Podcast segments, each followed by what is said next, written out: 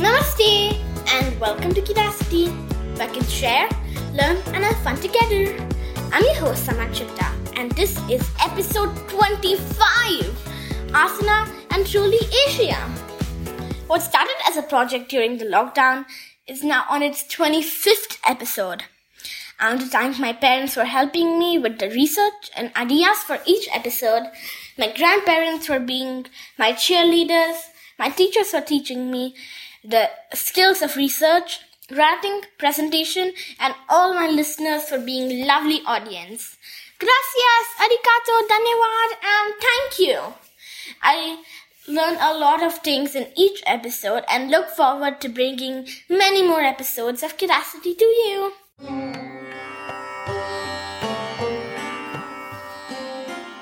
Welcome to Discover Yoga. Yoga is an ancient Indian system which is the practice of bringing balance to our body, mind, and soul. This week we will learn about asanas, the most visible form of yoga practice.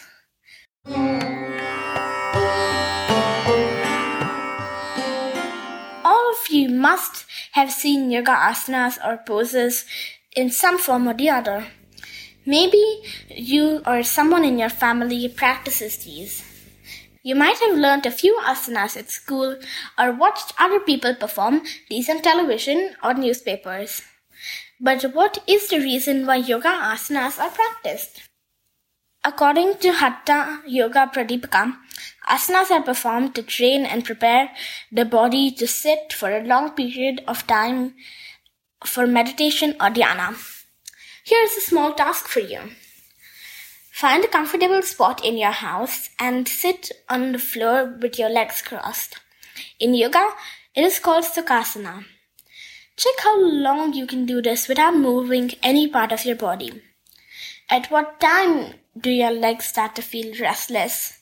At what time does your back start to hurt? Regular asana practice helps in bringing flexibility and strength to each part of the body. Unlike many other forms of physical workouts, the ultimate goal of an asana is that we should be able to breathe normally in any asana for a long period of time. Do you remember the Patanjali Yoga Sutra about asanas, Sthira Sukham Asanam? The wonderful thing about asanas is that they don't require any equipment or large space. All you need is a yoga mat and yourself. Many asana names contain the names of animals, birds, plants, etc. to make it easy for a person doing them to visualize them. For example, Vrikshasana is a tree pose, so you have to stand tall. Sarpasana is a snake pose. Matsyasana is a fish pose. Parvatasana is a mountain pose. Interesting, right? I have one request for all of you, and I promise to do this too. If we want to refer to the asana part of yoga, let us start using the term yogasana instead of yoga. See, I'm going for a yogasana class, or do you know this yogasana?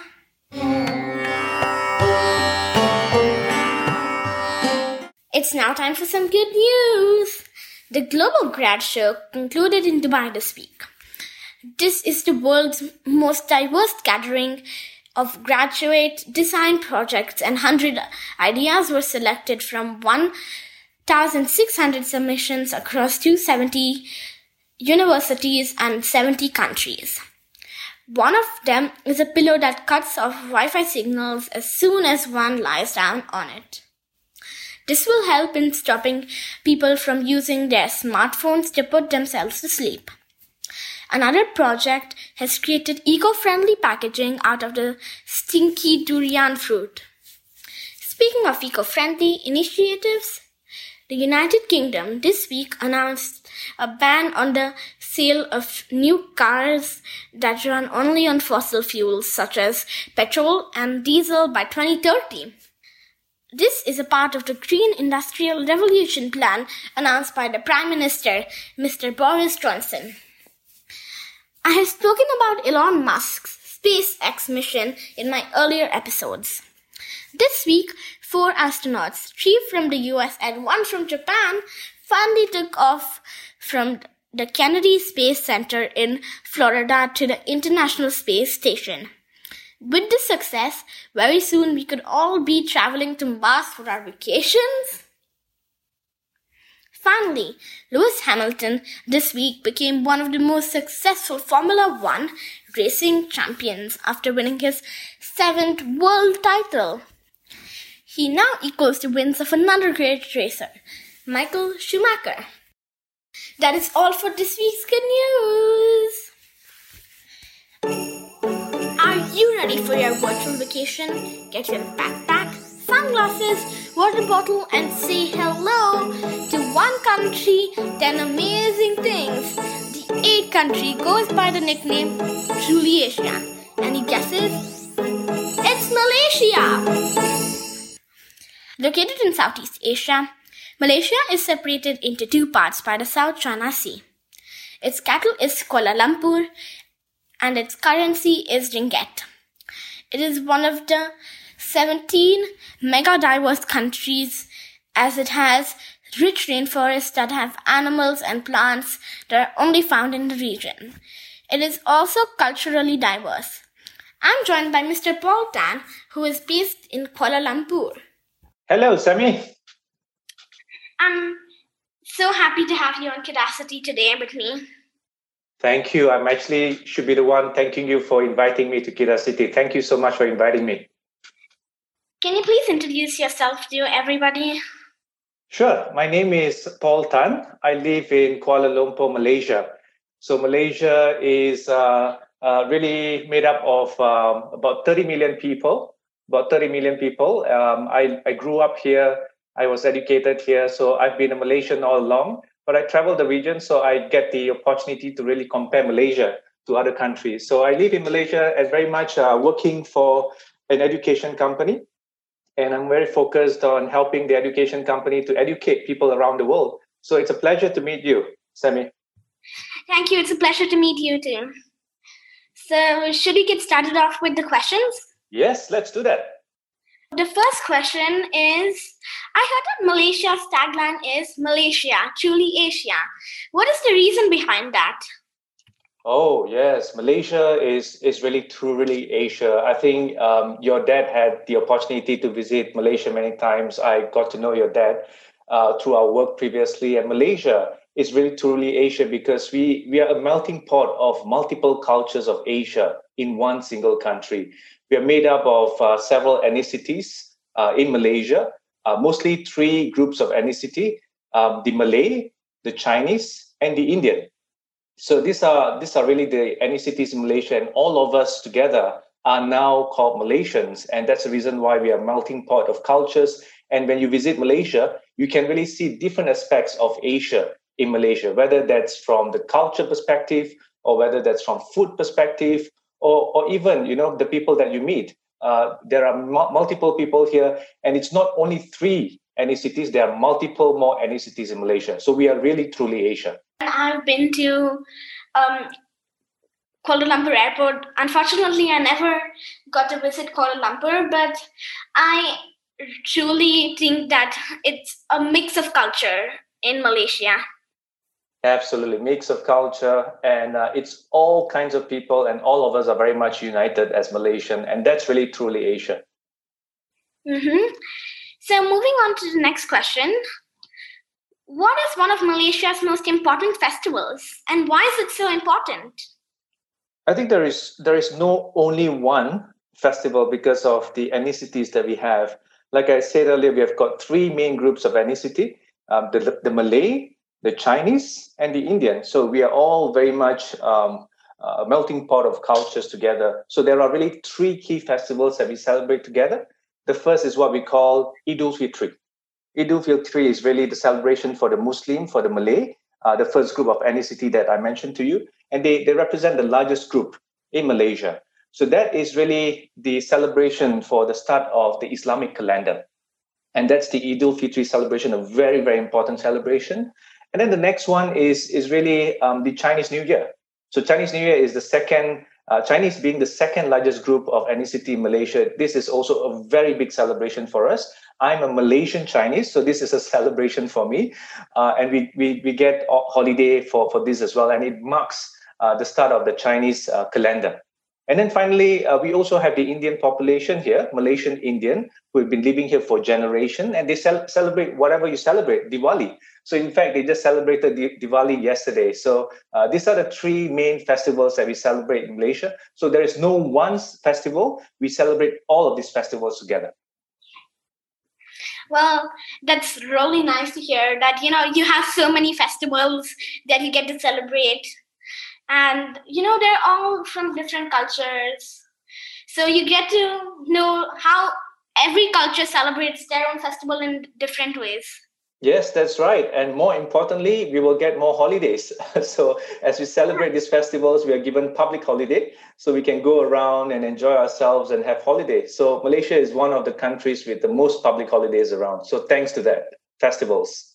Yeah, and I really want, you know, I really enjoy the holidays because, you know, you just relax and Absolutely. Sit. Malaysia is a great holiday holiday destination for many but what are the three to top tourist attractions that you suggest? So I will think about my own personal experience. Where are the top places that I visited in Malaysia that I love so much? So number one is really Penang. So Penang is a state in Malaysia that is slightly to the north of Malaysia, and that is where my wife is from as well. Um, so Penang is, is known for its food, for its melting pot of cultures. So when you visit Penang, you get to taste all kinds of food very very good food. And also you get to see all kinds of culture. And uh, malaysia previously was being colonized by the british before. And again in penang you can see really um, the remnants of the colonization. You can visit places where there, there are still buildings that were built during those colonial times. So very beautiful buildings very beautiful beautiful culture as well. So penang is really really nice for that. And it has got beautiful beach as well. So penang would be one of my best pick and then the second one would be an island holiday. So as I think about island holiday, I think it would probably be Redang Island, a place called Redang Island. So Redang Island um, is a beautiful island. Uh, it is uh, not in Kuala Lumpur, but it's towards the east of Peninsular Malaysia. Uh, it's it's got crystal clear water, very clean beach, uh, and it's very very much a tourist destination for for people from all over the world. And then I would say the third pick would be something more back to nature. So back to nature would be a place called Fraser's Hill. So Fraser's Hill is probably about two and a half hours to three hours away from Kuala Lumpur, where I live. So Fraser's Hill is really up in the hill, so it's slightly chilly. The weather is really cold. It's really right in the middle of a jungle, uh, and it's very beautiful for its nature. So we can go for jungle trekking, horse riding. Uh, we can visit the waterfall uh, and a lot of things back to nature. So it's really, really nice place to just chill and just do nothing there in Fraser's Hill. So this would be my three pick: Penang, Redang Island, and Fraser's Hill. Mm, and I also actually enjoy, you know, all the landscapes, you know, like the beach eat, and I also enjoy trying different foods, and I also enjoy, you know, just being in the nature. So I really want to visit all of these top three tourist destinations. Good. Next time you come here, I'll bring you around. Okay, thank you. The next question is What is your national sport? It's a sport that is probably very much known only in Southeast Asia. It's called takraw. Takraw. It's spelled as T A K R A W. I repeat that. It's T A K R A W. It's called takraw. So takraw is really a kind of sports that I would say is similar to probably volleyball, but the only thing is you cannot use your hand to play the volleyball. And the ball is not a typical ball, it's ball made of rattan. And these sports actually date back all the way to 15th century, many, many years ago. Um, so the, the, the each team in Sepak Takraw, we call it, uh, has got roughly around three members, and they'll go against another three members from the opposing team. And the goal is really to make sure that you can hit the Takraw ball onto the, the court of the other party, the other opposition. Um, so it's similar to volleyball, but very, very unique because of the ball that we use, and you got to use your head, you got to use your your leg to kick the ball uh, to the other side's court. Uh, it's takraw, and it's popular in Southeast Asia. uh, we claim, Malaysians claim that we founded Takraw. But other countries across Southeast Asia also claim that they found the Takraw, like from Indonesia, uh, from Thailand. So it's really a sport across Southeast Asia, and we call it our national sport. But having said that, I think Takraw is slowly, slowly losing its popularity. I think badminton is really uh, a sport that is well liked in this country. Uh, and besides badminton, we are also very much into football, or sometimes we call it soccer. But Takraw is officially our national sport. Well, that is one sport that I've learned because Takraw is something new, and we can all learn one more sport. And this and Takraw sounds very fascinating, and I'm looking forward to playing it. Yeah, it's it's very nice, and it's not easy to play. I've tried playing it myself it's not easy to balance the ball with your head, with your feet, without the ball hitting your court. Uh, but it's a very interesting sport. Mm-hmm. And moving on to the next question What is the Malaysian schooling system like?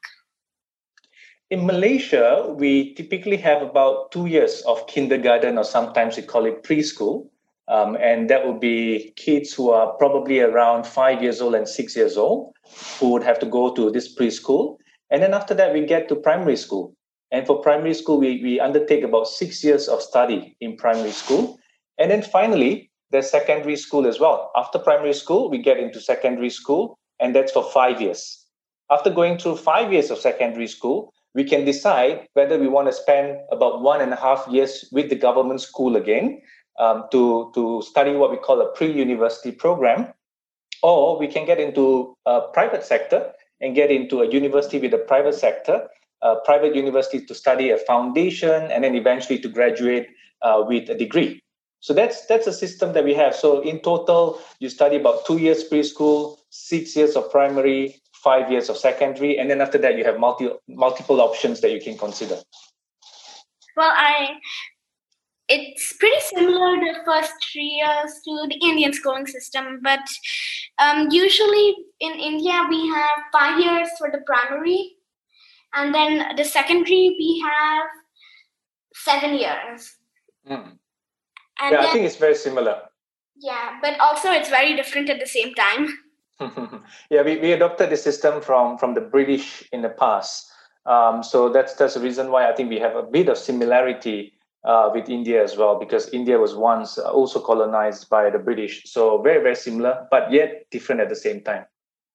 Mm-hmm. And then the next question is What is a very popular pastime for KLites, the residents of Kuala Lumpur? Hmm. Our favorite pastime, I would say, is shopping. KL, Kuala Lumpur. Uh, Kuala Lumpur is really a place that is quite hot. Um, the weather is quite hot. Um, it's always sunny. Um, typically, what we do is we get out to the shopping malls out there because shopping malls are air conditioned and we can check out a lot of things. So, over the weekend, you can expect to see typically quite a lot of the residents of Kuala Lumpur spending their time just walking around at the shopping mall. They might not be shopping, but they're just walking around, just checking out, hanging out with friends, having dinner with friends, going to cinema. So, that's what we do. We spend time with the shopping mall and with our friends. Uh, so that's what we do. And uh, I would say that uh, for now, unfortunately, because of the pandemic, as you're aware, uh, we are going out less and less. Uh, there is lockdown uh, in our country. So people cannot go out to shopping right now. But in a typical period without pandemic, that's what we love to do, just spending time in a shopping mall. Well, that's also one of my favorite pastimes because I love shopping mm-hmm. and then I love, you know, browsing through stores and looking at what they have. Yes, I love that as well. Okay, and how the new generation of Malaysians different compared to the earlier generation? Hmm, this is a very interesting question. I feel like the new generation, they are really digital citizen, I'll call them. Digital citizen in the sense that they are exposed to smartphone, uh, to internet, they have their Facebook account, Instagram account, uh, TikTok account. So they live really in the digital world. So that's that's something that is very different than the previous generation because previous generation we have never really lived in the digital world. Uh, some of us we might not even have Facebook, we might not even have Instagram or TikTok or whatever social media out there. Uh, but the new generation they are so used to this, they are they are all the time on their smartphone or on their laptop surfing internet, uh, which is which is of course something that is uh, good but bad at the same time. Uh, good in the sense that they get to learn a lot of things. They get to read more and more about the world. They get exposed to the knowledge out there. Uh, bad at the same time because if they are focused too much on just the digital world, they are forgetting about the nature out there. They're forgetting to go out and just exercise a little bit, play a little bit. Um, so I think the world is really um, progressing ahead towards digital. We have to embrace it, but at the same time, we gotta still enjoy the nature out there. Go out for a little walk uh, and spend some time off screen at times. But I think that's a key difference. Uh, the new generation is very much digital citizen. Uh, I would expect that moving forward, they'll be very, very tech savvy. Very true. We need digital detox even as kids because now these days everything is based online and you know we have online classes and then you know even kids' lives are online these days. Yes, that's right. I like I like your word, digital detox. We need that from time to time, and I think everyone needs to balance their use of digital and also just enjoying their time in the real world sometimes. Mm-hmm. And the last question is what is one thing you think that the world can learn from Malaysians? I think it's back to the first question that you asked me about. Um, you know what what is uh, the tagline of Malaysia? Malaysia being truly Asia. I think it's it's about us, various ethnicities living together uh, as united Malaysians. I think we are living in very harmonious countries. Of course, at times we might have conflict here and there. That's common, but generally and most commonly, I would say that uh, Malaysians live as one, various ethnicities, various cultures, various religions, but we are all living as Malaysians in one country and very, very united. So that's one thing that I think the world can learn from Malaysia. Well, I agree with you that you know you have to live in peace and harmony, and you should get you should not get into conflicts very often. Yes, with... absolutely. We we want to promote world peace and integration and unity in the world. So I think that's something that the world can learn from Malaysia. Um, yeah. Thank you for your time, Mr. Paul Tan. Thank um, you very much. It's such a pleasure to speak to you. Thank you for inviting me to your Kedah city. Same over here. I wish you a very happy life ahead. Thank you very much. You too. See you soon in Malaysia. Isn't Malaysia truly Asia? We're at the end of the show, and I want to leave you with an interesting date to remember. November 19th is celebrated as the World Toilet Day.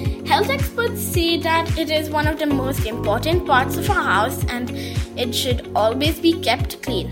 So I urge all of you to make sure you always keep your toilet clean. Until next week, Jay Hind from City.